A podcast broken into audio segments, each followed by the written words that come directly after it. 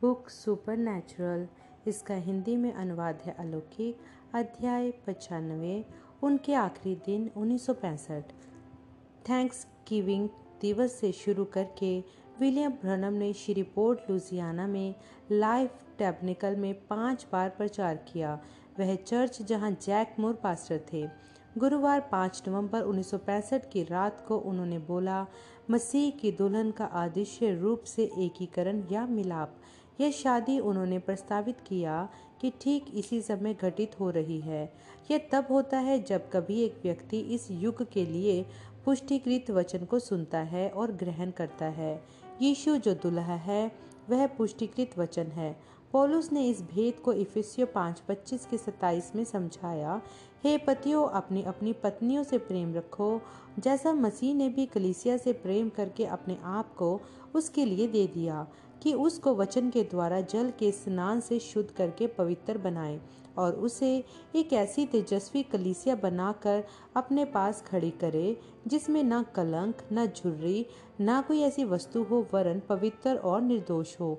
Bill ने कहा, यदि आप खुदा के वचन के साथ खड़े हैं तो फिर आप पूरी तरह से धर्मीकृत अवस्था में खड़े हैं, जितना कि आप पहले कभी पहले स्थान पर नहीं थे। हालेलुया। अब बात करें एक शुक्रगुजारी की। हम किसी भी और चीज़ से ज़्यादा इसके लिए शुक्रगुजार हैं। आप हैं विशुद्ध, गुणवान, पाप रही दुल्हन, जीवित खुदा के पुत्र की। प्रत्येक पुरुष और स्त्री जो खुदा की आत्मा से पैदा है, यीशु मसीह के लहू में धुला है और खुदा के प्रत्येक वचन पर विश्वास करता है। वे ऐसे खड़े जैसे कि आपने पहले स्थान ही पर कभी पाप नहीं किया हो। आप यीशु मसीह के लहू के द्वारा सिद्ध हैं। भूसी से अलग हट जाओ और यहाँ बाहर सूरज के नीचे आ जाओ, जहाँ पर आप गेहूँ की बाकी फ़सल के साथ पक जाओ। मुझे फ़सल काटने वाली मशीन के आने की आवाज़ सुनाई दे रही है। आप एक शादी में जा रहे हैं आकाश में और आप पहले से ही ठहराए हुए अनुग्रह के विवाह के सिरताज को पहने हुए हैं। जो आपको योग्यता के द्वारा प्राप्त नहीं हुआ है। खुदा ने स्वयं ही इसे किया है।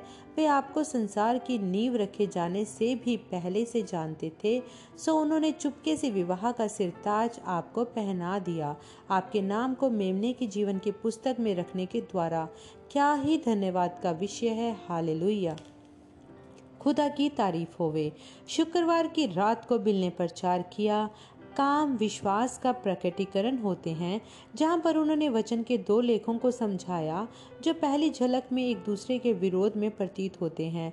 याकूब दो इक्कीस से तेईस कहता है कि अब्राहम अपने कामों के द्वारा धर्मी ठहराया था और केवल विश्वास ही नहीं, जबकि रोमियो चार की आठ में पोलुस ने कहा कि अब्राहम विश्वास के द्वारा धर्मी ठहरा था, कामों से नहीं वचन के यह लेख आपस में एक दूसरे का विरोध नहीं करते हैं। वह तो केवल एक सिक्के के दो भिन्न पहलू हैं। याकूब अब्राहम को एक मनुष्य के नज़रिए से देख रहा था और पौलुस अब्राहम को खुदा के नज़रिए से देख रहा था। लोग यीशु मसीह में विश्वास करने के द्वारा ही उद्धार पा सकते हैं, लेकिन मसीह में वास्तविक विश्वास, स्वाभाविक रूप से ही भले कामों के माध्यम से स्वयं को व्यक्त करेगा। शनिवार की सुबह जैक मोर ने एक स्थानीय होटल में एक सुबह के नाश्ते की मेजबानी की, जिसके बाद बिल ने खुदा की सेवा बगैर उनकी मर्ज़ी के करना के विषय पर प्रचार किया। उस रात को फिर से वापस लाइफ टैबनिकल में उन्होंने प्रचार किया। मैंने सुना था, पर अब देखता हूँ, उन्होंने यह शीर्षक अयूब बयालीस की पाँच से लिया था। जब खुदा ने अयूब से एक भवंडर में होकर बात की, उसके बाद अयूब ने कहा, मैंने कानों से तेरा समाचार सुना था, लेकिन अब मेरी आँखें तुझे देखती हैं। बिल ने समझाया कि अयूब का मतलब क्या था और फिर उन्होंने दिखाया कि यह वचन का लेख 20वीं सदी पर लागू होता है। स्वयं अपनी सेवकाई को उदाहरण स्वरूप लेते हुए उन्होंने किस कहानी का प्रयोग किया। वह उन सैकड़ों हज़ारों दर्शनों, भविष्यवाणियों, चमत्कारों और अलौकिक घटनाओं में किसी को उठा सकते थे, जो उनके जीवन में इन छिपंजा वर्षों के दौरान घटित हुए थे। उन्होंने चुना कि उन्नीस के अपने अनुभव को साझा करें, जब खुदा ने उन्हें मरकूस ग्यारह की तेईस का अर्थ समझाया और सिखाया था। यदि तुम इस पहाड़ से कहो कि टल जा और समुन्द्र में जा पड़ और तुम वास्तविक में यह विश्वास करो कि ऐसा हो जाएगा तो ऐसा ही होगा। उन्होंने बताया कि किस तरह से वह उस समय गलहरियों के शिकार पर थे और उन्हें उसमें कोई भी सफलता नहीं मिली थी। खुदा ने उनसे वह बोलने को कहा था, जो वह चाहें और वह पूरा हो जाएगा। उन्होंने कहा कि वह चाहते हैं कि जितनी गलहरियों का शिकार करने की उनके पास वैधानिक छूट है, उतनी उन्हें मिल जाए। और किसी चीज़ से नहीं, बल्कि ठंडी हवा से ही वह गलहरियाँ प्रकट हो गई और उन्होंने उन्हें मार लिया। रविवार 28 नवंबर 1965 की सुबह बिल ने प्रचार किया, खुदा का एकमात्र चुना हुआ आराधना का स्थान, जो कि खुदा के मेम ने यीशु के बहाए हुए लहू के तले है। फिर रविवार की रात को उन्होंने प्रचार किया एक संदेश, जिसका शीर्षक उन्होंने दिया, बर्फ़ से सफ़ेद फाख्ता के पंखों पर। उन्होंने इस शीर्षक को लिया एक बड़े लोकप्रिय देहाती पश्चिमी गीत से, जिसे उन्होंने अपनी कार के रेडियो पर सुना था। जब वह देश के एक छोर से दूसरे छोर अपनी कार में यात्रा कर रहे थे, उस गीत का सारा सार मसीही था, जिसने विशेष रूप से उनका ध्यान आकर्षित किया। इस संदेश के दौरान बिल ने अपने सुनने वालों को बताया कि किस तरह से खुदा ने उनसे बात की थी, जब वह सबीनो कैनियन में पैदल भ्रमण कर रहे थे। और कैसे खुदा ने उन्हें एक चिन्ह दिया था बर्फ़ से सफ़ेद फाख्ता के माध्यम से। इस संदेश के अंत में उन्होंने इस गीत को गाया एक फाख्ता के पंखों पर। नू बहता रहा गहरे पानियों पर कई दिन, ढूंढता था वह भूमि को कितनी तरह। मुश्किलें थी कुछ, पर ऊपर से नहीं, खुदा ने दिया उसे चिन्ह फाख्ता के पंखों पर। बर्फ़ से सफ़ेद फाख्ता के पंखों पर खुदा ने भेजा अपना शुद्ध मधुर प्रेम। ऊपर से एक चिन्ह फाख्ता के पंखे पर, यीशु हमारे उद्धारक एक दिन आए धरती पर, पैदल हुए एक अस्तबल में भूसी की चरनी पर, यहाँ थे ठुकराए हुए पर ऊपर से नहीं, खुदा ने उन्हें दिया उनका चिन्ह एक फाख्ता के पंखों पर, बर्फ़ से सफ़ेद फाख्ता के पंखों पर, खुदा ने भेजा अपना शुद्ध मधुर प्रेम, ऊपर से एक चिन्ह फाख्ता के पंखों पर। यहाँ तक तो बिल ने उस जाने माने गीत के बोल ही गाए थे, जितनी अच्छी तरह वे उन्हें याद कर पाए थे। फिर उन्होंने उसमें एक तीसरा अंतरा जोड़ा, जिसे उन्होंने स्वयं बनाया था। झेला है मैंने भी भोतेरी रीति, रात और दिन चंगाई के लिए पुकारा। ऊपर पिता ने विश्वास को ना भुलाया था। उन्हीं ने मुझे दिया उनका चिन्ह एक फाख्ता के पंखों पर। इस गीत के बाद उन्होंने पुराने फ़ैशन वाली प्रार्थना पंक्ति लगाई। जैक मूर ने बाद में कहा कि उन सभी सभाओं में, जिनमें उन्होंने विलियम ब्रनम के साथ शिरकत की थी, कोई भी तुलना हो ही नहीं सकती थी। प्रेम विश्वास और उपासना की आत्मा के उस बहाव की जो उस रात को लाइफ टैबनिकल में से होकर गुजरा था। दिसंबर के पहले सप्ताह के दौरान विलियम ब्रनम ने दक्षिणी कैलिफ़ोर्निया में एक त्वरित प्रचार यात्रा की। वे सबसे पहले यूमा में रुके, जो एरिजोना के दक्षिण पश्चिमी कोने में स्थित एक नगर है। कैलिफ़ोर्निया और मैक्सिको से लगने वाली सीमाओं पर शनिवार 4 दिसंबर 1965 की रात को उन्होंने फुल गॉस्पल बिजनेसमैन फेलोशिप की दावत में प्रचार किया, जो रमाडा इन में हुई थी। उनका विषय था स्वर्गारोहण, जो है मसीह की दुल्हन का गुप्त रूप से उठा लिया जाना उस बड़े कष्टकाल के आने से पहले ही। उन्होंने पहला थिसलोनिकियो चार तेरह से सतारह पढ़ा था। हे भाइयों, हम नहीं चाहते कि तुम उनके विषय में जो सोते हैं, अज्ञात रहो। ऐसा न हो कि तुम औरों की नाई शोक करो, जिन्हें आशा नहीं। क्योंकि यदि हम प्रतीति करते हैं कि यीशु मरा और जी भी उठा तो वैसे ही खुदा उन्हें भी जो यीशु में सो गए हैं, उसी के साथ ले आएँगे। क्योंकि हम प्रभु के वचन के अनुसार तुमसे यह कहते हैं कि हम जो जीवित हैं और प्रभु के आने तक बचे रहेंगे तो सोए हुओं से कभी आगे ना बढ़ेंगे, क्योंकि प्रभु आप ही स्वर्ग से उतरेंगे। उस समय ललकार और प्रधान दूत का शब्द सुनाई देगा और खुदा की तुरही फूकी जाएगी, और जो मसीह में मरे हैं, वे पहले जी उठेंगे। तब हम जो जीवित और बचे रहेंगे, उनके साथ बादलों पर उठा लिए जाएँगे कि हवा में प्रभु से मिलें और इस रीति से हम सदा प्रभु के साथ रहेंगे। बहुतेरी बातें जो उन्होंने रखी, उनमें शायद सबसे महत्वपूर्ण था ललकार प्रधान दूत का शब्द और खुदा की तुरही का स्पष्टीकरण जो उन्होंने दी। उन्होंने कहा, पहली चीज़ जिसका शब्द हुआ वह थी ललकार। एक संदेशवा के द्वारा दिया गया एक संदेश जो लोगों को तैयार करता है। दूसरा शब्द है पुनरुत्थान की आवाज़। यह वही आवाज़ है जिसने लाजर को कब्र से बाहर बुलाया था, यहुन्ना ग्यारह के अठतीस से चौतालीस में। तीसरा शब्द जो होता है, वह एक तुर ही जो है लोगों को मेमने के भोज में, आकाश में अपनी दुल्हन के साथ बुलाया जाना। याद है पुराने नियम की तस्वीर? एक तुरी हमेशा यहूदियों को अपने झोपड़ियों के पर्व में बुलाती थी। देखें, पहली चीज़ जो होती है, वह है उनका संदेश जो दुल्हन को इकट्ठा करता है। अगली चीज़ है सोई हुई दुल्हन का पुनरुत्थान। उन विश्वासियों का जो विभिन्न कलिसियाई कालों में मरे वह सब इकट्ठे करके उठाए जाते हैं और तुर ही उन्हें आकाश में, उस पर्व में बुलाती है। हम ठीक वहाँ पहुँच गए हैं, उसी के लिए तैयार। एक ही चीज़ केवल मात्र बची रह गई है, वह कलीसिया जो निकल कर आई है, उसके लिए ज़रूरी है कि सूरज की रोशनी में पक जाए। वह महान कटनी वाली मशीन कुछ ही देर में आने वाली है। भूसी तो जल जाएगी, लेकिन बीज खत्ते में इकट्ठे किया जाएगा। मैं आपको यह इसलिए बता रहा हूँ क्योंकि यह जीवन है, क्योंकि मैं खुदा के लिए जिम्मेदार हूँ यह बोलने के लिए। मुझे ये कहना अनिवार्य है। मेरी विश्वास द्वारा चंगाई वाली सेवकाई केवल इसीलिए थी कि लोगों के ध्यान को खींच सके। सारे समय मैं जानता था कि एक संदेश आएगा और यहाँ है वह। वह सात मोहरे खुल चुकी हैं और वह भेद खुल चुके हैं। एक दिन जब मैंने इन सात कलीसिया कालों का प्रचार करना शुरू किया, मैंने जैकमूर को बुलाया, जो एक महान धर्म विज्ञानी है। मैंने कहा, जैक, प्रकाशित वाक्य अध्याय एक में यह व्यक्ति कौन है जो मनुष्य के पुत्र सरीखा है? वहाँ पर खड़ा है जिसके बाल ऊन के जैसे श्वेत हैं। मैंने कहा, यीशु तो एक जवान आदमी थे। कैसे भला उनके बाल ऊन के समान श्वेत हो सकते हैं? जैक ने कहा, भाई ब्रनम वह तो उनकी महिमा युक्त दे थी। यह बात मुझे नहीं जची। जब मैं अपने कमरे में गया और प्रार्थना करना शुरू की, खुदा ने मुझे बताया कि यह असल में क्या था। देखिए, मैंने हमेशा यही प्रचार किया कि यीशु खुदा थे।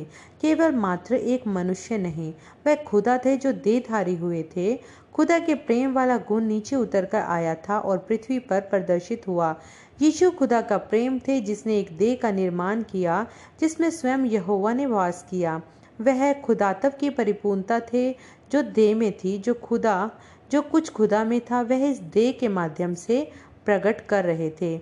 उस देह को मरना था, ताकि वह दुल्हन को अपने लहू से धो सके। ना सिर्फ़ उनकी दुल्हन धोई गई है और माफ़ की गई है, वह धर्मी और निर्दोष ठहरा दी गई है। खुदा की नज़र में तो उसने पहले स्थान पर ही इसे नहीं किया है। वह वहाँ पर खड़ी है। खुदा के स्वर्ग गुण सर्वगुण संपन्न पुत्र के साथ विवाहित। वह पहले से ठहराई गई है। वह तो इस पाप की दुनिया में फंस गई थी, लेकिन जब उसने सत्य को सुना और सामने निकलकर आ गई, खुदा के मेमने के लहू ने उसे साफ़ कर दिया। तब फिर वह वहाँ पर एक गुणवान स्त्री स्वरूप खड़ी होती है। उस पर कोई पाप का दोष नहीं है। इसलिए संदेश दुल्हन को बुलाकर एक साथ इकट्ठा करता है। यही है ललकार इस सभा के समाप्त होने पर। बिल्कुल हैरान कर देने वाला पर मन भावना अनुभव मिला। उनकी पुस्तक सात कलिसियाई कालों का रहस्योद्घाटन की पहली प्रति उनके हाथ में रखी गई। गहरे नीले रंग के हार्ड कवर के साथ उस पुस्तक में तीन सौ इक्यासी पन्ने थे, जो दस अध्यायों में विभाजित थे। पहले अध्याय का नाम था यीशु मसीह का प्रकाशन और अंतिम अध्याय का नाम था कलेसियाई कालों का सार संक्षेप। उनकी पुस्तक बाइबल की आयतों से भरी हुई थी। कलिसियाई इतिहास और व्यक्तिगत टिप्पणियों सभी उत्कृष्टता के साथ, एक साथ, एक दूसरे के साथ समावेशित रूप में एक सुंदर तस्वीर को प्रस्तुत करती थी। रविवार की रात को बिल ने रियाल्टो, कैलिफ़ोर्निया में असेंबली ऑफ़ गॉड चर्च में प्रचार किया, जो लॉस एंजल्स में से 50 मील पूर्व में था। उन्होंने अपने सरमन का नाम रखा, वे बातें जो होने वाली हैं, और उन्होंने कहा कि वह वहीं से उठाकर आगे बढ़ रहे हैं, जहाँ पर उन्होंने पिछली रात को यूमा में छोड़ा था। उनका लेख बाइबल में से था यहुन्ना चौदह एक के साथ, जहाँ पर यीशु ने कहा है तुम्हारा मन व्याकुल ना हो, तुम खुदा पर विश्वास रखते हो, मुझ पर भी विश्वास रखो। मेरे पिता के घर में बहुत से रहने के स्थान हैं। यदि ना होते तो मैं तुमसे कह देता, क्योंकि मैं तुम्हारे लिए जगह तैयार करने जाता हूँ, और यदि मैं जाकर तुम्हारे लिए जगह तैयार करूँ तो फिर आकर तुम्हें अपने यहाँ ले जाऊँगा, कि जहाँ मैं हूँ, वहाँ तुम भी रहो, और जहाँ मैं जाता हूँ, तुम वहाँ का मार्ग जानते हो। थोमा ने उससे कहा, हे प्रभु, हम नहीं जानते कि आप कहाँ जाते हो तो मार्ग कैसे जाने? यीशु ने उससे कहा, मार्ग और सत्य और जीवन मैं ही हूँ, बिने, बिना मेरे द्वारा कोई पिता के पास नहीं पहुँच सकता। यदि तुमने मुझे जाना होता तो मेरे पिता को भी जानते, और अब उसे जानते हो और उसे देखा भी है। बिल ने ध्यान दिया कि यह लेख अक्सर अंत्येष्टि पर ही इस्तेमाल होता है। पीछे पलटकर देखे तो यह सरमन ऐसा लगता था जैसे कि वह स्वयं अपनी ही अंत्येष्टि सभा को प्रचार कर रहे थे। एक दुखद गंभीर हालत में नहीं, बल्कि आनंद के साथ आने वाले बेहतर चीज़ों की ओर आगे देखते हुए। बिल ने कहा मैं शुक्रगुजार हूँ इन खुले दरवाज़ों के लिए, जो इसके जैसे चर्च हैं, जिन्होंने मुझे अंदर आने की अनुमति दी है कि आपके पास्टर जैसे युवकों को प्रेरित कर सकूँ। अब मैं बूढ़ा होने लगा हूँ और मैं जानता हूँ कि मेरे दिन गिने हुए हैं। मैं अब यह जानता हूँ कि यह युवा पुरुष इस संदेश को लेकर आगे बढ़ सकते हैं और प्रभु की आमद तक सब जगह फैला सकते हैं। यदि वह मेरी पीढ़ी में नहीं आते हैं, जिसकी मैं आशा कर रहा हूँ कि उन्हें देखूँगा। मैं हर रोज उनकी राह देखता हूँ और सजग रहता हूँ, स्वयं को उस घड़ी के लिए तैयार रखते हुए। बिल ने जीवन और ब्रह्मांड के विषय में, खुदा के अनंत मस्तिष्क के विषय में और हमारे सीमित समझ के संबंध में बातचीत की। हमारे सीमित मन कल्पना में भी नहीं समझ सकते हैं कि अनंत होना क्या होता है। बिल ने कहा खुदा उस प्रत्येक चीज़ को जानते हैं जो कभी थी, वह प्रत्येक चीज़ जो अभी है और प्रत्येक चीज़ जो कभी भी होगी। इसीलिए कुछ भी उनकी योजनाओं से बाहर बेतरतीब नहीं होता है। उन्हीं ने आपके जन्म को योजनाबंद किया और वहीं उस सेकंड को भी जानते हैं जब आप मरेंगे। हमारे मस्तिष्क सीमित हैं। हमारे लिए जीवन अनिश्चितताओं से भरा हुआ मालूम पड़ता है। हम में से कोई अपनी मृत्यु की घड़ी को नहीं जानता। आप आज ही किसी दुर्घटना में मारे जा सकते हैं, या फिर आप आज रात को ही एक दिल के दौरे से मर सकते हैं, लेकिन मृत्यु अंत नहीं है। यीशु ने कहा, मैं तुम्हारे लिए एक जगह तैयार करने को चाहता हूँ, परंतु मृत्यु के पश्चात मसीही जन अपना जीवन एक दूसरी जगह पर जारी रखते हैं। वह एक आत्मिक संसार नहीं होगा, वह एक वास्तविक स्थान होगा, जैसे अदन की वाटिका, जहाँ पर हम खाएँगे और पिएँगे काम करेंगे और खेलेंगे और अपने सृष्टिकर्ता की उपासना करेंगे, उस फिरदोस में हमारे पास वास्तविक देहें होंगी। बिल ने समझाया कि यह नई देहें, वह स्थान या महल है, जिनके लिए यीशु ने कहा कि वह हमारे लिए तैयार करेंगे। प्रत्येक महल अर्थात स्थान भिन्न होगा, खुदा को विविधता अच्छी लगती है उन्होंने हमसे प्रत्येक को इस पृथ्वी पर विभिन्न बनाया है। ऐसा ही स्वर्ग में भी होगा और सिर्फ़ हमारी भौतिक विशेषताएँ ही नहीं, स्वर्ग में हमारे व्यक्ति तब भी उतने ही भिन्न और विविधता भरे होंगे जितना कि वे यहाँ पृथ्वी पर हैं। ध्यान दीजिए उन पुरुषों की विविधताओं के विषय में, जिन्हें यीशु ने अपने चेले होने के लिए चुना था। पत्रस भड़कीला व्यक्ति था और एक जोशीला प्रचारक था। अंद्रियास थोड़ा ज़्यादा चौकन्ना किस्म का व्यक्ति था और ज़्यादातर समय प्रार्थना करता रहता था। पोलुस ज़्यादा अध्ययनशील था। आप एक प्रेरित को दूसरे की तुलना में जाँच नहीं सकते हैं। वह सभी भिन्न थे क्योंकि खुदा ने ही उनको वैसा बनाया था। जरा देखिए, मसीहों के बीच व्यापक व्यक्तित्वों की विविधताओं को। कुछ जोशीले और कट्टर होते हैं, दूसरे शांत और सीधे होते हैं और बहुत सारी किस्मों के व्यक्तित्व दो चरमों के बीच होते हैं। लेकिन वह सभी खुदा के राज्य के हिस्से हैं। यदि उनका नया जन्म हो गया है तो यही एकमात्र चीज़ है जो प्रत्येक मसीही के बीच एक समान होती है। वह पुरुष या स्त्री खुदा की आत्मा के एक हिस्से से भरा होता है। केवल मात्र एक ही किस्म का अनंत जीवन होता है और वह है खुदा का जीवन। जो आपके अंदर खुदा का जीवन होना चाहिए ताकि आप हमेशा जी सको। यदि खुदा का आत्मा आपके अंदर वास करता है तो यह आपको खुदा का एक गुण भाग बना देता है। बिल ने कहा, यदि हम खुदा के वह गुण भाग हैं, जो हम तो हम धर्म मतों या डिनोमिनेशनवाद के द्वारा नहीं जी सकते। हमें वचन के द्वारा ही जीना चाहिए। मसीह की दुल्हन दूल्हे का हिस्सा है, जैसे कोई भी पत्नी अपने पति का ही हिस्सा होती है। इसलिए हमें एक वचन की दुल्हन होना चाहिए। यह वचन की दुल्हन क्या होती है?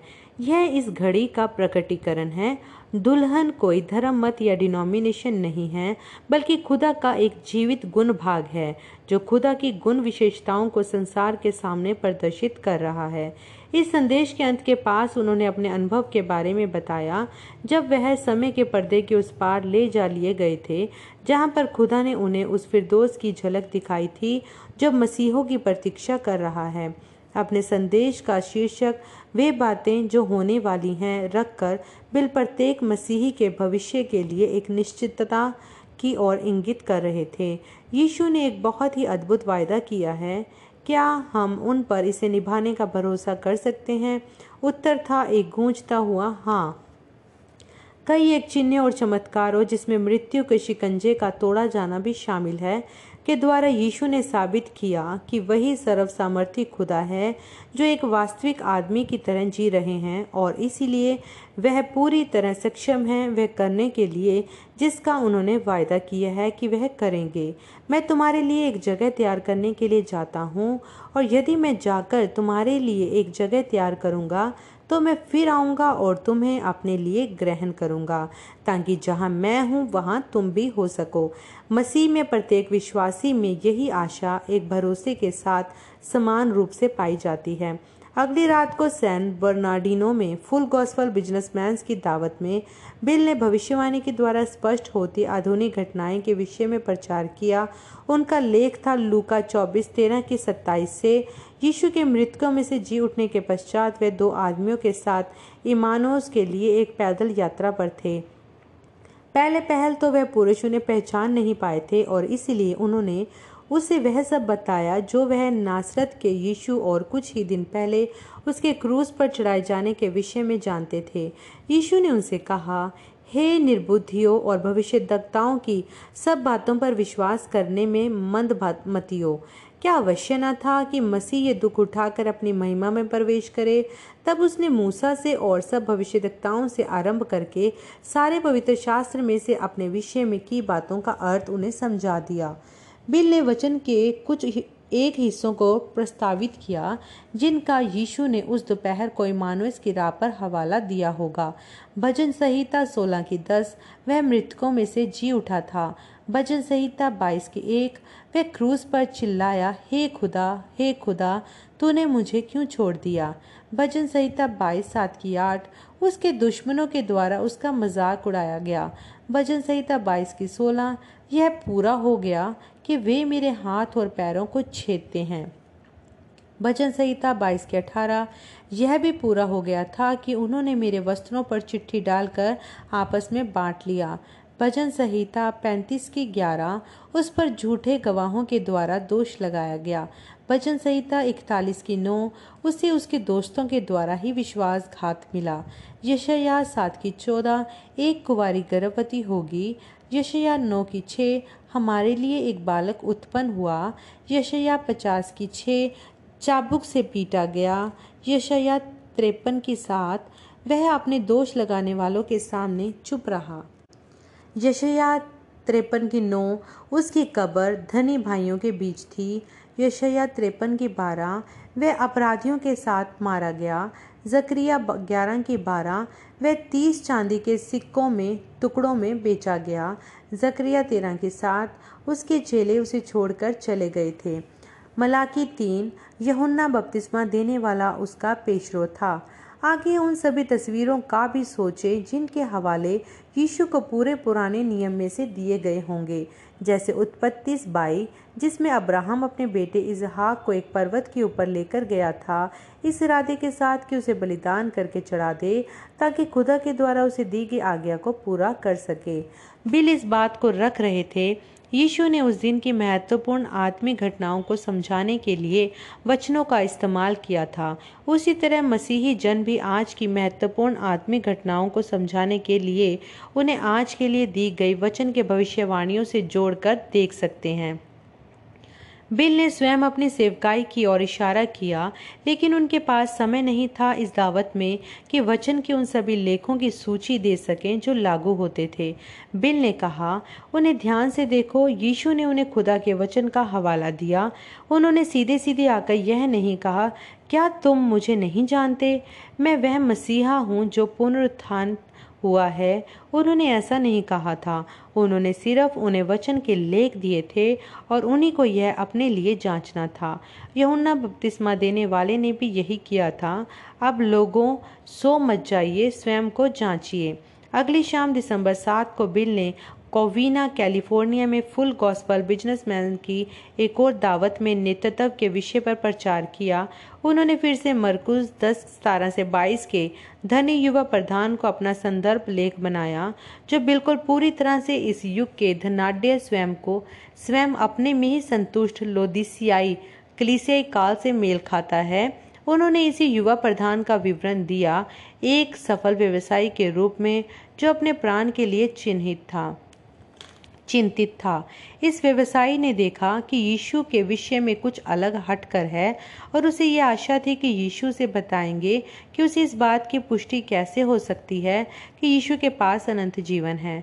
जब यीशु ने उससे अपनी दौलत को भूलकर उनके पीछे चलने को बोला तो वह युवा व्यवसायी ऐसा नहीं कर सका क्योंकि उसे कीमत बहुत अधिक जान पड़ी। वह संसार की निगाहों में कुछ होना चाहता था। बिल ने इस रवैये की तुलना एक और युवक से की, जिसका नाम था मूसा, जिसने अपनी धन संपत्ति और मिस्र में अपना ऊँचा स्थान छोड़ दिया था मसीह के पीछे चलने के लिए, क्योंकि उसे यह समझ में आ गया था कि मसीह सबसे बड़ा खजाना है। बिल ने इस बात को दिखाया कि वह सबसे महान कुछ जो आप कभी भी बन सकते हो, वह खुदा के बेटे या बेटी ही बनना है। जबकि पिरामिड मिट्टी बन जाएगा और मिस्र एक भूली बिसरी याद मूसा फिर भी जीवित रहेगा, क्योंकि उसने संसार के तरीकों पर चलने के बजाय मसीह की अगुवाई को स्वीकारा था। आज मसीह अपने पवित्र आत्मा के माध्यम से अगुवाई करते हैं, जो लोगों को हमेशा उसके वचन में ले जाता है। बिल ने कहा, आप खुदा के पास किसी धर्म मत या किसी डिनोमिनेशन के माध्यम से नहीं आ सकते हैं। केवल मात्र एक चीज़ है जो आप कर सकते हैं। यीशु को उन्हीं की शर्तों पर ग्रहण कर लीजिए। स्वयं की और अपने सारे संसारिक विचारों के लिए मरने को तैयार हो जाइए और उसके पीछे हो लीजिए। यीशु ने कहा था, सब संसार की चीज़ों से पिंड छुड़ा लीजिए और मेरे पीछे हो लो। यही एकमात्र तरीका है अनंत जीवन पाने का। सो खुदा की अगुवाई आज आपसे पवित्र आत्मा के द्वारा इस घड़ी के पुष्टिकृत वचन का अनुसरण करवाएगी।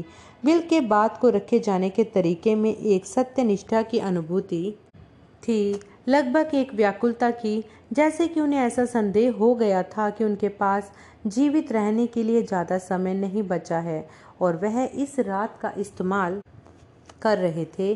कि अपने पिछले पाँच वर्षों के दौरान किए गए प्रचार के सबसे महत्वपूर्ण मुद्दों या बातों को एक साथ लाकर रख रहे हों। अपने समापन की प्रार्थना में उन्होंने कहा, मैं प्रार्थना करता हूँ पिता कि यदि यहाँ पर कोई अनंत जीवन के लिए ठहराया गया है तो वह इसे पाले। अपने पत्थर सरीके दिलों को तोड़ ले। यदि उन्हें शांति चाहिए, यदि उन्हें कुछ ऐसा चाहिए जो संतुष्ट करे, कुछ ऐसा जो आश्वासन दे सके, काश वे आज रात मसीह की अगुवाई को आज रात स्वीकार कर सकें, जो उनकी अगुवाई करके ऐसा, एक ऐसी शांति में ले जाएँ, जो हर समझ से परे हो, एक ऐसा आनंद जो संपूर्ण हो और एक ऐसी चीज़ जिसे स्वयं मृत्यु भी नुकसान ना पहुँचा सके। इसे प्रदान करें पिता। पीछे लगभग एक नवंबर 1965 के आसपास, पेरिग्रीन ने ट्यूसान के एक मुख्य शहरी इलाके में एक खाली भवन को देखा था, जो चर्च के रूप में इस्तेमाल किए जाने के लिए उपयुक्त था। एक समय वह एक यहूदी आराधनालय हुआ करता था। दरअसल वह जो ट्यूसान में बना पहला यहूदी आराधनालय था, नवंबर के मध्य तक पैरी ने इस इमारत को किराए पर ले लिया था।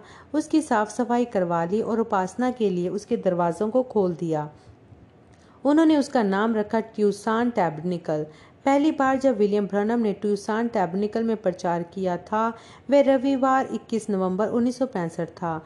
उन्होंने पैरीग्रीन से पूछा कि क्या उन्हें पाँच मिनट मिल सकते हैं कि वह प्रत्येक को बता सकें कि वह कितने खुश हैं कि अंत ट्यूसान में उन्हें एक चर्च मिल गया है, जहाँ वह और उनका परिवार नियमित रूप से आ सकते हैं। उन्होंने 27 मिनट लिए। एक तरह से वह एक समर्पण की सभा थी। हालाँकि उन्होंने मसीहों के समर्पण पर ज़्यादा बोला, बजाय एक भवन मात्र को समर्पित करने के। उन्होंने नए पास्टर पर अपने हाथों को रखने के द्वारा और पैरी व उनके परिवार के लिए प्रार्थना करने के साथ समापन किया। अंतिम बार जब बिल ने ट्यूसान टैबनिकल में प्रचार किया था, वह था रविवार 12 दिसंबर 1965 की शाम को। पैरी ग्रीन के संदेश प्रचार करने के बाद बिल ने प्रभु भोज लेने के महत्व पर लगभग चौंतीस मिनट तक बोला था। उन्होंने कहा था, हमारे करने के लिए तीन भौतिक, शारीरिक चीज़ें छोड़ दी गई हैं। पानी का बपतिस्मा, प्रभु भोज और पैरों का धोना। यह दिव्य आज्ञाएँ हैं। हमें ये तीन चीज़ें प्रतीक रूप करनी चाहिए। बपतिस्मा बत्तीस अट्ठाईस की उन्नीस पेड़ों के काम दो की अठत्ती प्रभु भोज पहला कुरंथियो, ग्यारह, तेईस से छब्बीस, पैरों का धोना, यहुन्ना, तेरह, दो से पंद्रह। उनका संदेश प्रभु भोज उनका आखिरी सरमन बन गया, जिसे रिकॉर्ड किया गया था। जब उन्होंने अपना छोटा संदेश समाप्त किया, उन्होंने प्रभु से विनती की कि दाखरस और रोटी को आशीषित करें, और फिर उन्होंने कई सैकड़े लोगों को प्रभु भोज परोसा, जो उस रात को चर्च आए थे। जब प्रत्येक को प्रभु भोज परोस दिया गया, उन्होंने ट्रे में से दाखरस का एक गिलास लिया, मंडली के सामने उसे उठाया और कहा, यीशु का हवाला देते हुए, अब से मैं दाग का फल तब तक नहीं पीऊँगा, जिस दिन मैं खुदा के राज्य में इसे नया ना पीऊँ। मरकुस चौदह की पच्चीस। उस सप्ताह आगे चलकर बिल ने डोसन रॉयली से अपने ड्यूप्लेक्स आकर उनकी बंदूकों के संग्रह को संभालने में उनकी मदद करने के लिए कहा। हालाँकि डोसन बिल से कई दशक छोटा था। दोनों आदमी अक्सर साथ में शिकार किया करते थे और अच्छे दोस्त बन गए थे। डोसन बिल के डुप्लेक्स पर दोपहर से एक घंटा पहले ही पहुँच गया। बिल ने अपनी दुविधा समझाई। वह अपने कुछ राइफलों और पिस्तलों को अपनी नई डैन में सजाना चाहते थे, लेकिन उनके पास बहुत ढेर सारी बंदूकें थीं, जिनको एक साथ सजाना बहुत मुश्किल था। इसलिए वे चाहते थे कि डोसन यह निर्णय लेने में उनकी मदद करें कि किस किस बंदूक को सजाया जाए। मीटा दिन भर के लिए गई हुई थी ताकि बिल कई कमरों में काम कर सके। एक एक करके उन्होंने डिब्बों, बक्सों से बंदूकें निकाली और उन्हें बिस्तरों, मेजों, कुर्सियों और काउंटरों पर फैला दिया। जैसे जैसे डोसन एक एक बंदूक को उठाते, बिल उन्हें उसके बारे में बताते जाते थे। बिल को प्रत्येक राइफल और पिस्तौल का जो उनके पास थी इतिहास याद था, कैसे वे उनको मिली और उससे उन्होंने किसका शिकार किया। दोपहर के लगभग बिल ने डोसन से पूछा कि क्या वे उसके साथ गाड़ी से बाज़ार चलना चाहेंगे ताकि कुछ भोजन वस्तु ले आए। वह दोनों एक मैक्सिकन भोजनालय जा पहुँचे। डुप्लेक्स वापस लौटते हुए रास्ते में बिल ने पूछा, तुम्हें मालूम डोसन, मैंने उनमें से एक भी बंदूक नहीं खरीदी है। उनमें से प्रत्येक एक उपहार थी। दरअसल कभी कभार तो डाक से मेरे पास एक बंदूक चली आ रही होती थी, जिसके साथ एक गिफ्ट कार्ड लगा हुआ होता, जिस पर किसी के हस्ताक्षर नहीं होते थे। यह तो आश्चर्यजनक बात है भाई ब्रनम। आपको तो यह भी पता नहीं चल पाता होगा कि दे उसके लिए किसको धन्यवाद दें। ओ तुम्हें बहुत अचंबा होगा, बिल ने कहा, और फिर वे एक खास किस्म की मुस्कुराहट से मुस्कुराए, जैसे कि उन्हें एक मज़ेदार भेद की बात मालूम हो। डॉसन के अंदर कौतूहल जाग उठा। आपका क्या मतलब है?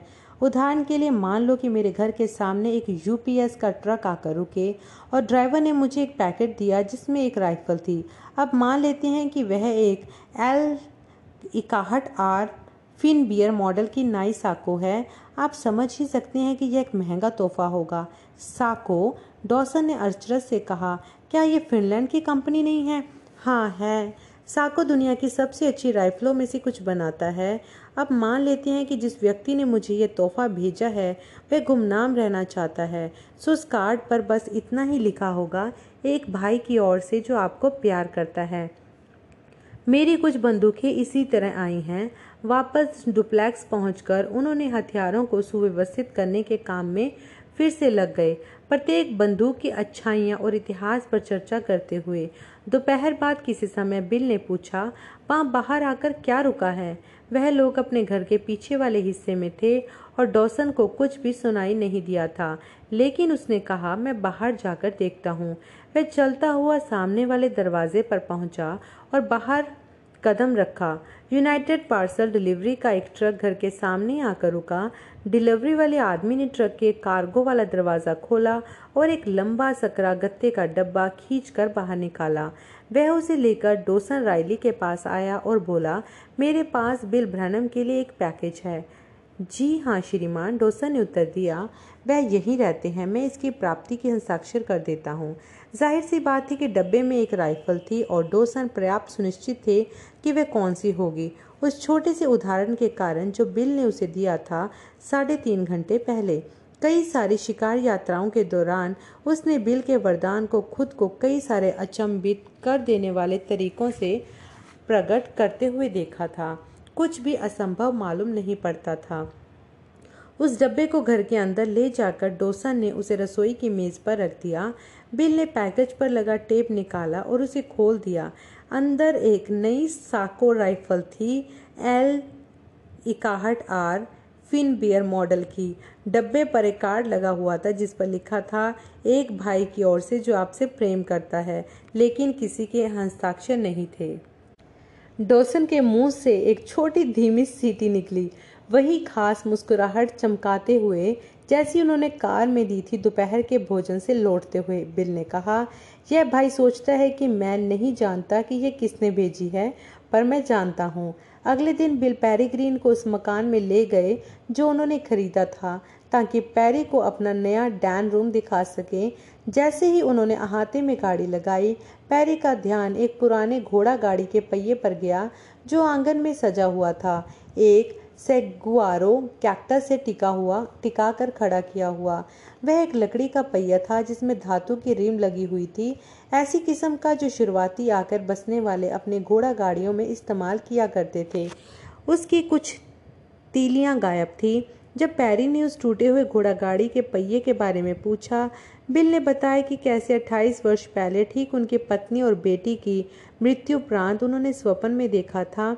कि शेरोन रोज से उनकी मुलाकात हुई थी। सुदूर पश्चिम एक पुरानी घोड़ा गाड़ी के पास जिसका पहिया टूटा हुआ था। सही बात है, वह उस समय एक नन्ही बच्ची ही थी जब गुजर गई थी, लेकिन स्वपन में वह एक खूबसूरत युवती थी। शेरोन ने उनका अभिवादन किया और फिर दोस्त स्वर्ग की ओर जाने वाले उस रास्ते की ओर इशारा किया, जहाँ उसकी माँ होप उनकी प्रतीक्षा कर रही थी। बिल ने पैरी को बताया कि उन्होंने उस पुराने टूटे हुए घोड़ा गाड़ी के पहिए को अपने आँगन में इसलिए रखा हुआ है ताकि वह उन्हें अपने पहले परिवार की याद दिलाता रहे, जो एक दुग्ध घटना के कारण टूट गया था। उनका नया घर उनके दूसरे परिवार को चिन्हित करता था मीडा रिबेका, सारा और जोसेफ के साथ। बिल और पैरी ने डैन के दरवाजे से अंदर प्रवेश किया, जो कमरे के पूर्वी किनारे पर था।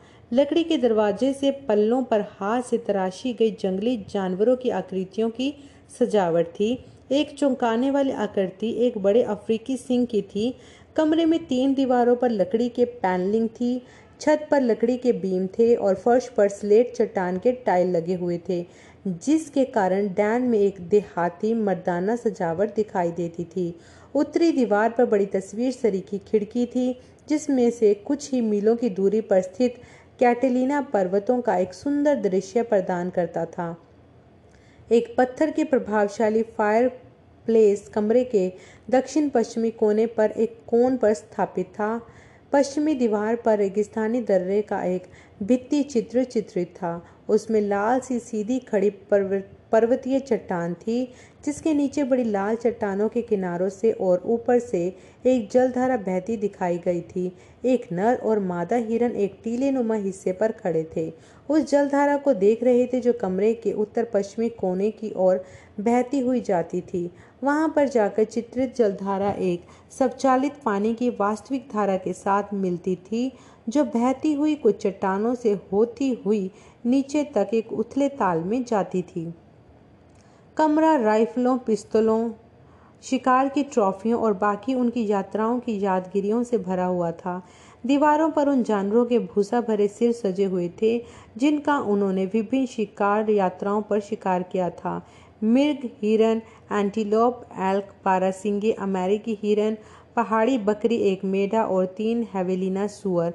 विलियम ब्रनम अफ्रीका की सफारी से लाए किसी जानवर को वहाँ सजा नहीं पाए थे। वह बायरा मोजाबिक के हवाई अड्डे पर अपने शिकार की तैतीस ट्रॉफियाँ छोड़ आए थे। अपनी विमान सेवा कंपनी को यह निर्देश देकर आए थे कि उन सभी को विमान द्वारा संयुक्त राज्य पहुँचा दे। दुर्भाग्यवश, वह ट्रॉफियाँ कभी संयुक्त राज्य पहुँचे ही नहीं, अर्थात वह मोजाबिक में ही चोरी हो गई थी। चूँकि एयरलाइंस से यह गलती हुई थी, सो उन्होंने बिल को अफ्रीका में एक और सफारी के लिए मुफ़्त विमान यात्रा का प्रस्ताव दिया था। ज़ाहिर सी बात है, उन्हें उसके प्रस्ताव को प्रयोग में लाने का मौका ही नहीं मिल सका। कैरिबू का सिर तो उस जानवर का था, जिसे उन्होंने सितंबर उन्नीस में ब्रिटिश कोलंबिया में शिकार किया था। वह वही कैरिबू था, जिसे शिकार करने से चार माह पहले खुदा ने उन्हें एक दर्शन के माध्यम से बता दिया था कि उसके सिंग 42 इंच लंबे होंगे। फायरप्लेस के सामने फर्श पर एक कालीन बिछी थी, जो सिल्वर टिप ग्रिजली भालू से बनी हुई थी, जिसका शिकार उन्होंने उसी शिकार यात्रा में किया था। उस भालू की खाल से बने कालीन के ही पास अफ्रीकी तेंदुए की खाल से बनी कालीन बिछी हुई थी, जो कि सिडनी जैक्सन के द्वारा एक उपहार थी। दीवार पर संसार की सबसे बड़ी ट्राउट मछली भी टंगी हुई थी। वह मछली जो उन्होंने उन्नीस सौ सत्तावन के अक्टूबर में आईडाहो की समान, सामान नदी से पकड़ी थी। एक पॉलिश की हुई रेडवुड की मेज पर खड़ा था। एक गोल्डन उकाप पंख पसारे, फैलाए हुए उड़ान भरने की मुद्रा में कोने में खिड़की के पास एक बॉम्ब कैट एक गिलहरी पर घुर्रा रही थी, जबकि बर्फ़ सी शवेत एक फाख्ता ऊपर से देख रही थी। जब चरम प्रसाधक ने उस पहाड़ी शेर पर अपना काम पूरा कर लिया, जिसे उन्होंने जनवरी में मारा था बिल उसे उस तालाब के किनारे स्थापित करना चाहते थे, जो कोने में था, ताकि ऐसा लगे कि वह कुगर वहाँ पर पानी पीने के लिए पहुँचा ही है बस। सही बात है कि डैन में मेज थी, जिसके सारे संदर्भ पुस्तकों और कई सारी बाइबलों की पंक्ति लगी हुई थी। वह डेस्क और पुस्तक एक आदमी के लिए थी जो अध्ययन करता हो। वह भालू की खाल कालीन प्रार्थना करने वाले आदमी के लिए थी। दीवार पर लगी आकृतियों और चित्रों की खिड़की एक आदमी के लिए थी जो दर्शी हो। बंदूकें और शिकार की ट्रॉफी एक ऐसे आदमी के लिए थी जो जंगल प्रेमी हो। शुक्रवार सतारह दिसंबर उन्नीस को मीडा ने अपने परिवार के कपड़ों से एक अटैची भर ली और बिल ने उस अटैची को अपने उन्नीस मॉडल की फोर्ड स्टेशन वैगन के पीछे वाले हिस्से में रख दिया। सारा व जोसेफ को हाल ही में अपने स्कूल से क्रिसमस की छुट्टियाँ मिली थी, सो बिल ने अपने परिवार को छुट्टियों के लिए वापस जेफरसन ले जाने के लिए योजना बनाई थी। रविवार की सुबह क्रिसमस के अगले दिन, वे ब्रैनम टैबरनिकल में एक क्रिसमस का संदेश देना चाहते थे। एक संदेश जिसका शीर्षक उन्होंने सोचा था कि रखेंगे, हमारे लिए एक बालक उत्पन्न हुआ। साथ ही साथ उस सप्ताह के अंत में उन्होंने एक विशेष सभा जेफरसनविल के park view junior high school के ऑडिटोरियम में रखने का प्रबंध किया था। वहाँ उन्होंने सोचा था कि एक विषय पर शिक्षा देंगे, जिसका शीर्षक उन्होंने सोचा था कि सर्प की राह रखेंगे। उन्होंने अनुमान लगाया था कि उन्हें लगभग चार घंटे लग जाएँगे, ताकि पूरी बाइबल में सर्प की राह की रूपरेखा दिखाएँ। आदन की वाटिका में पाए जाने वाले पशु से शुरू करके और फिर कैन की अनुवांशिक रेखा में चलते हुए प्रकाशित वाक्य की पुस्तक में पाए जाने वाले पशु तक। रिबेका अपने परिवार के साथ इस यात्रा पर नहीं जा रही थी। वे 19 वर्ष की हो गई थी और उसकी मंगनी जॉर्ज स्मिथ नामक एक फौजी सिपाही के साथ हो गई थी। जॉर्ज को सेना से दो सप्ताह की छुट्टी मिली थी और वह क्रिसमस के लिए ट्यूसान आ रहा था। रिबेका ज़ाहिर सी बात है, जितना समय हो सके, उतना अपने मंगेतर के साथ बिताना चाहती थी। बिल ने अपनी सबसे बड़ी बेटी से बोला था कि परिवार अब परिवार के कपड़े और घर बार के छोटे मोटे सामानों को पार्क एवेन्यू के किराए वाले डुप्लेक्स से तराई में बने अपने नए मकान में पहुँचा दें। नया फर्नीचर जिसका उन्होंने ऑर्डर दिया था, उसे क्रिसमस से पहले आ जाना था। यदि उनके कपड़े और किचन के बर्तन उस समय के दौरान, जबकि वह लोग शहर के बाहर थे, वहाँ पहुँच जावे, तब फिर जब परिवार लौट कर वापस आता, वह सीधे अपने नए मकान में ही चले जा सकते थे। शनिवार दिसंबर 18 1965 को वो फटने से पहले बिल ने अपने बच्चों को सोते से जगाया और उन्हें अपने गहरे भूरे रंग की स्टेशन वैगन की पिछली सीट में पहुँचा दिया। मीठा आगे वाली यात्री सीट में बैठ गई और बिल स्टीयरिंग व्हील के पीछे बैठ गए हवा में, हाल ही में हुई उस बारिश के द्वारा एक ताजगी थी जो उस रात के समय ट्यूसान में बरसी थी। शहर छोड़ने से पहले वह अपने बेटे के घर पहुँचे, जहाँ पर बिली पॉल की लाल श्रेवोले पैक हो चुकी तैयार खड़ी थी। बिली पॉल वर्लॉयस अपने चार साल के बेटे पॉल को इस यात्रा में ले जा रहे थे, लेकिन वह लोग अपने तेरह माह के बेटे डेविड को एक बच्चों का ध्यान रखने वाली के साथ छोड़कर जा रहे थे। बिली पॉल ने अपनी कार आगे चलाई और इकट्ठे दोनों कारें इंटरस्टेट हवाई दस पर पूर्व की ओर बढ़ गई। छः बजे तक ट्यूसान की बत्तियाँ उनके पीछे छूट चुकी थी। जेफरसनविल, इंडियाना, ट्यूसान, एरिजोना से 1750 मील की दूरी पर था। अंतिम दो वर्षों के दौरान बिल अपने इन दो घरों के बीच कई बार यात्रा कर चुके थे, सो उन्हें रास्ता अच्छी तरह से ज्ञात था। अक्सर तो यात्रा में उन्हें गाड़ी चलाते हुए ढाई दिन तो लगते ही थे।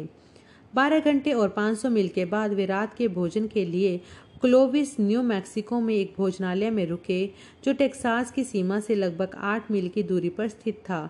बिल को कोई खास भूख नहीं लगी थी सो उन्होंने बस लेमन मैन्यू पाई का एक टुकड़ा मंगवाया। बिल व बिली पॉल अपने विकल्पों के विषय में बातचीत करने लगे और अगले सौ मील आगे निकल जाने को सहमत हुए। और उसके बाद रात को अमरीलो, टेक्सास में रुकने की सोची। रेडियो पर मौसम की एक खबर ने बताया कि अमरीलो में बर्फबारी हो रही है, पर इसने उन्हें चिंता में नहीं डाला। वे लोग बर्फ़ से ढकी सड़कों पर गाड़ी चलाने के लिए अभ्यस्त थे। बाहर निकलकर अपने कारों की ओर जाते हुए दस वर्ष के जोसेफ ने अपने पिता से पूछा, क्या वह बिली पॉल की गाड़ी में जा सकता है क्या? साधारणतः बिल अपने सबसे छोटे बेटे को अपने साथ ही रखते थे, लेकिन आज रात को उन्होंने कहा कि जोई अपने बड़े भाई की गाड़ी में सवारी करने जा सकता है। फिर से बिली पॉल अपनी कार लेकर आगे निकल चले।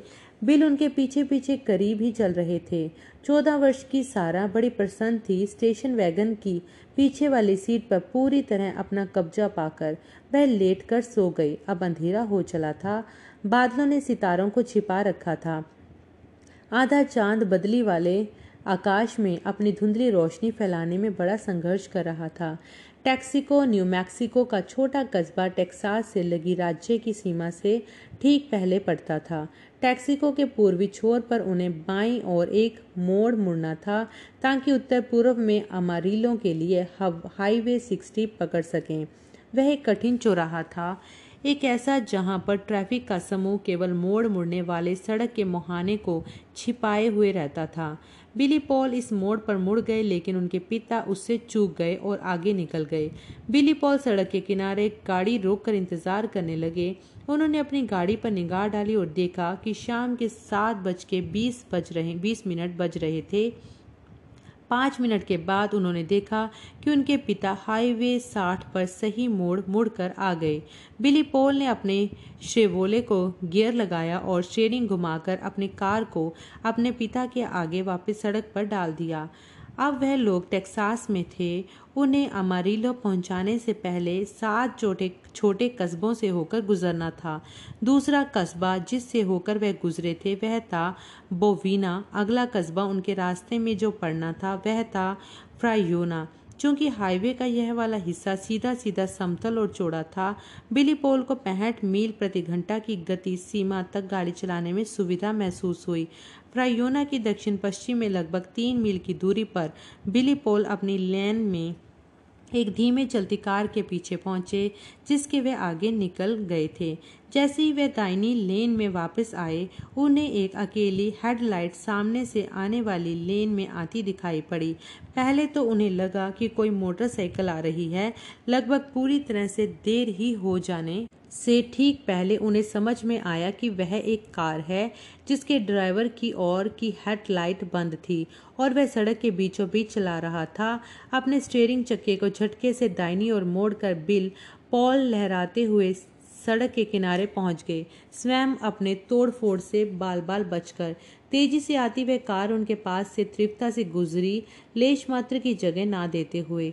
जैसे ही चालक शराब के नशे में हो और किसी भी खतरे से बेसुध हो, जब बिली पॉल गाड़ी को लेकर वापस हाईवे सड़क पर आए, उन्होंने पीछे देखने वाले दर्पण में देखा कि वह कार जो उनके पास से ऐसी तेज़ी से गुजरी है, वह बचकर निकली कि नहीं। उन्होंने उस टक्कर को देखा, स्पष्टता से उनकी आवाज़ सुनी और अपने दिल में खौफ की एक गांठ को महसूस किया।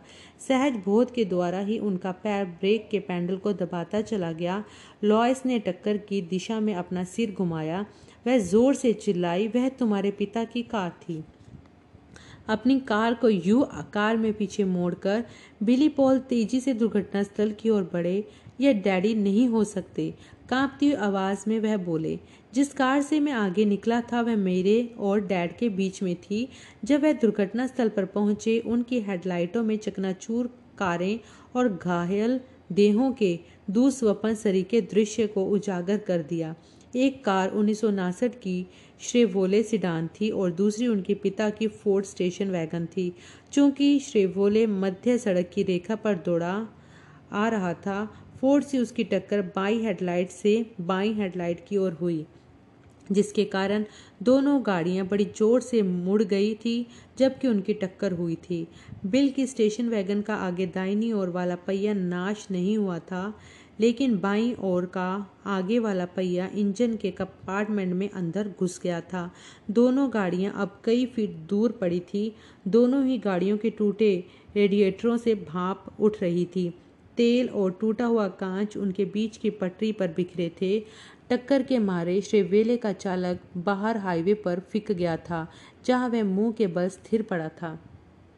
उस वक्त से वह आदमी देख रहा था, जिसकी गाड़ी से बिली पॉल ने अपनी गाड़ी आगे निकाली थी।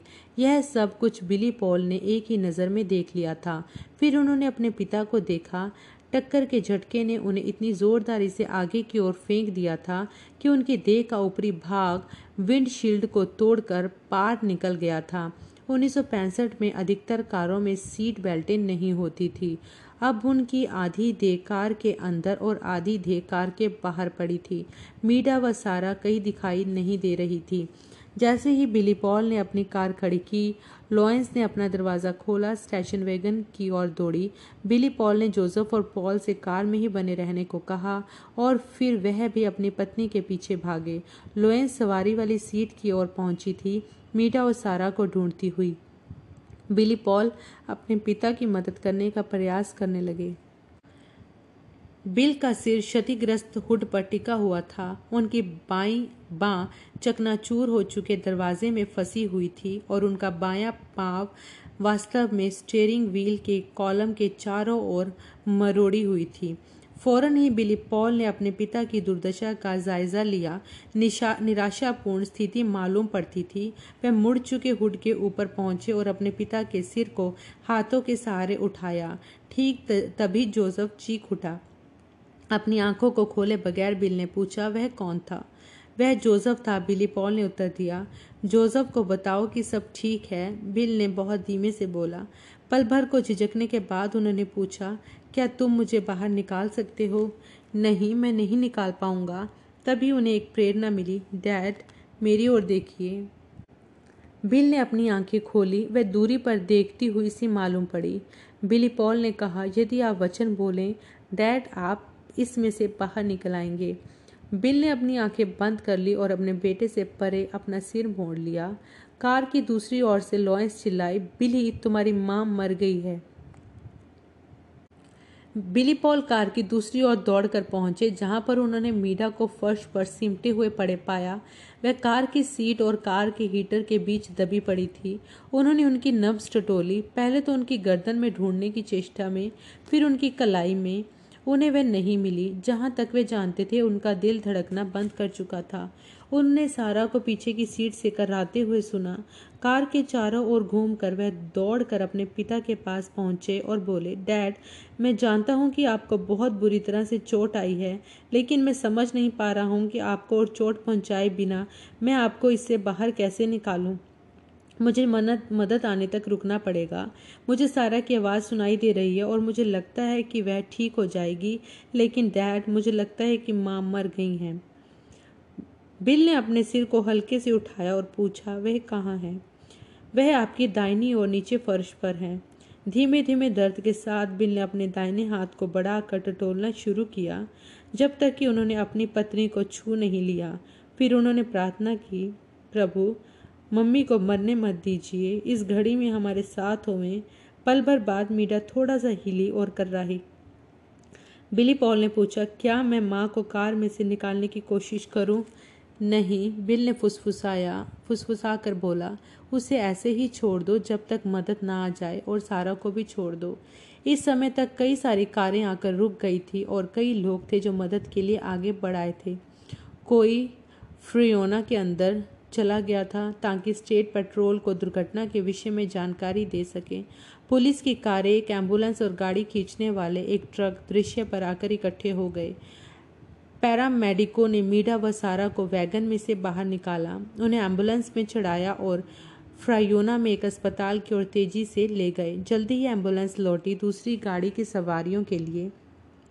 उन्नीस के श्रीवोले का चालक मर चुका था, लेकिन उसकी तीन सवारियाँ अभी भी जीवित थी। हालाँकि गंभीर रूप से घायल थी। बाद में बिलीपोल को पता चला कि उन्नीस के श्रीवोले का चालक सेंटियागो लुइस समोस नामक सत्रह वर्षीय फार्म में काम करने वाला आदमी था। नवंबर के अंत के करीब वह एक राजकीय सुधार गृह से बरी हुआ था और दुर्घटना से तीन दिन पहले ही उसने 100 डॉलर की कीमत चुकाकर इस कार को खरीदा था और उसके तीनों दोस्त शराब पी रहे थे। टूटी हुई शिवेलों में शराब की खुली हुई बोतलें बरामद हुई थी। जबकि एंबुलेंस बारी बारी लोगों को अस्पताल ले जा रही थी। बचाव कर्मी बिल को क्षतिग्रस्त स्टेशन वैगन में से निकालने के लिए संघर्ष कर रहे थे।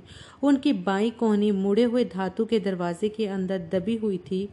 क्रोबार और बड़ी हथौड़े की मदद से बचाव कर्मी दरवाजे को बलपूर्वक खोलने का प्रयास कर रहे थे, लेकिन कोई सफलता नहीं मिली। दृश्य पर प्रत्येक जन यह जानता था कि यदि बिल की जान बचानी है तो समय बहुत तेज़ी से निकलता जा रहा है। किनारे खड़े एक आदमी ने एक जोखिम भरी युक्ति सुझाई। बिली पॉल उसकी कोशिश भी करने को तैयार हो गए। इस आदमी के पास एक फोर व्हील ड्राइवर वाला शक्तिशाली ट्रक और एक मज़बूत जंजीर थी। उसने अपना ट्रक स्टेशन वैगन के आगे लगाया और जंजीर को दरवाजे के जैम स्पोर्ट में हुक की सहायता से फंसाया। उसी समय गाड़ियों को खींचने वाले ट्रक ने अपने जंजीर को वैगन के पिछले बम्पर में फंसाया। जब दो ट्रक ने खींचा तो स्टेशन वैगन का एक इंच के भी एक हिस्से बराबर खींच गई। इतना पर्याप्त था फंसे हुए दरवाजे को मुक्त करने के लिए।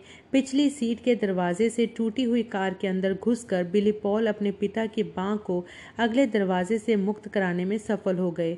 फिर वह डैश के नीचे पहुँचे और अपने पिता की बाएँ पैर को स्टेयरिंग कॉलम में से निकाल लिया। जितनी सावधानी से संभव हो सके उन्होंने अपने पिता को उठाया और दरवाजे की ओर खींचा, जहाँ दूसरे मज़बूत हाथ उनकी मदद करने का इंतज़ार कर रहे थे।